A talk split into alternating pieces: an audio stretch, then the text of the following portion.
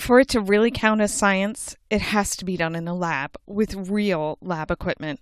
Have you ever heard or thought this science soundtrack? For season 8, we're taking those negative soundtracks or beliefs and turning the volume dial down. Then we're turning the dial up on a new soundtrack, one that will help us share science with our kiddos. Welcome to the Tips for Homeschool Science Show. I'm Paige Hudson, your audio mixer and science tip sharer. Let's dig in.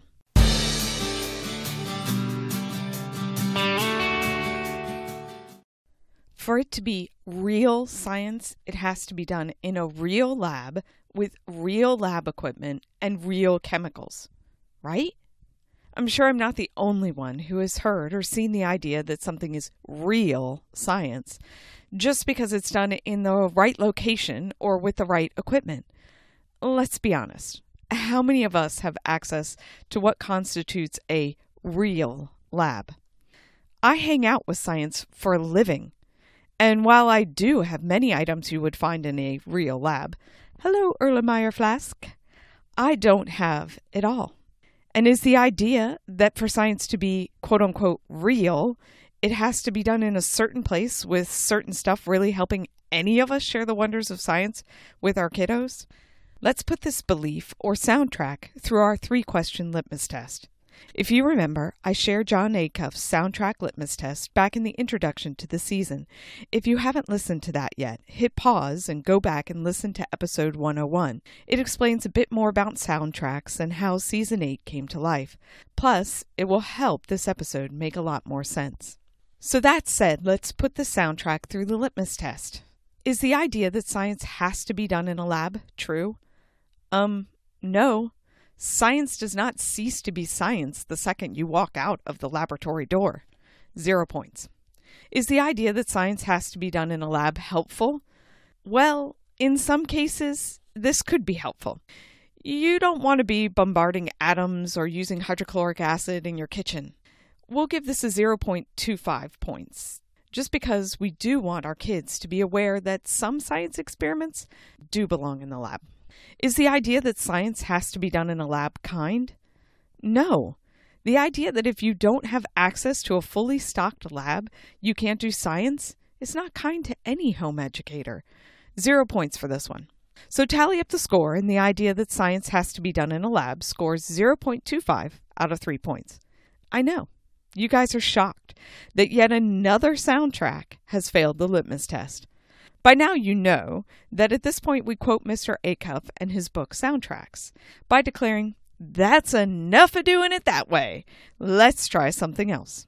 Let's stop saying that real science can only happen in the lab, and instead, let's flip that soundtrack to There are lots of ways to see science in action.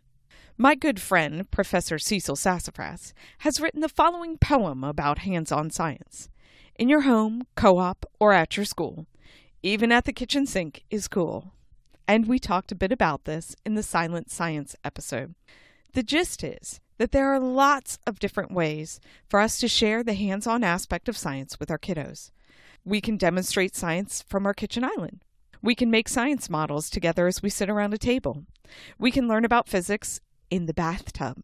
We can explode volcanoes in the backyard. We can watch birds from our window in the winter. We can take a walk and observe rock formations. We can do experiments at the kitchen sink. We can see science in action at our local co op. As homeschoolers, we can escape the lab and share science wherever we are at. So, at the beginning of this episode, we put that old, tired, science only counts in the lab soundtrack through the litmus test, and it failed to make the grade. Let's try our new soundtrack to see if it passes the test.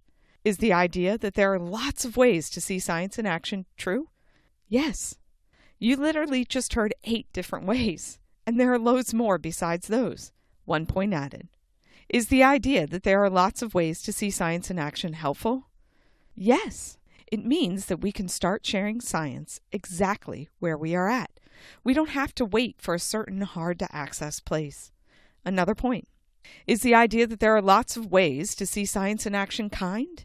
Yes, because we can share science in a way that works for us and plays to our students' strengths. One more point. That's three out of three points for the idea that there are lots of ways to see science in action. So, whether you use demonstrations, experiments, nature studies, models, or science kits for hands on science, your students will learn so much from seeing and playing with the face of science. So, let's turn the dial down on the idea that for science to count, it has to be done in a lab. And turn the dial up on the belief that hands on science can be shared in many different ways and in many different places. Because when we change the soundtrack we've been listening to about teaching science, it changes the way we approach teaching science, which changes the outcome of the success of science education in our home.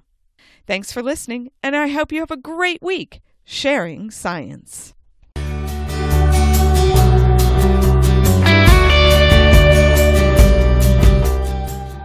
Season 8 of the Tips for Homeschool Science Show is brought to you by Elemental Science. With three lines of award winning, easy to use science programs, loads of free games, and tons of tips, you'll find what you need to teach science at home. Head on over to elementalscience.com to find heaps of tools for homeschool science.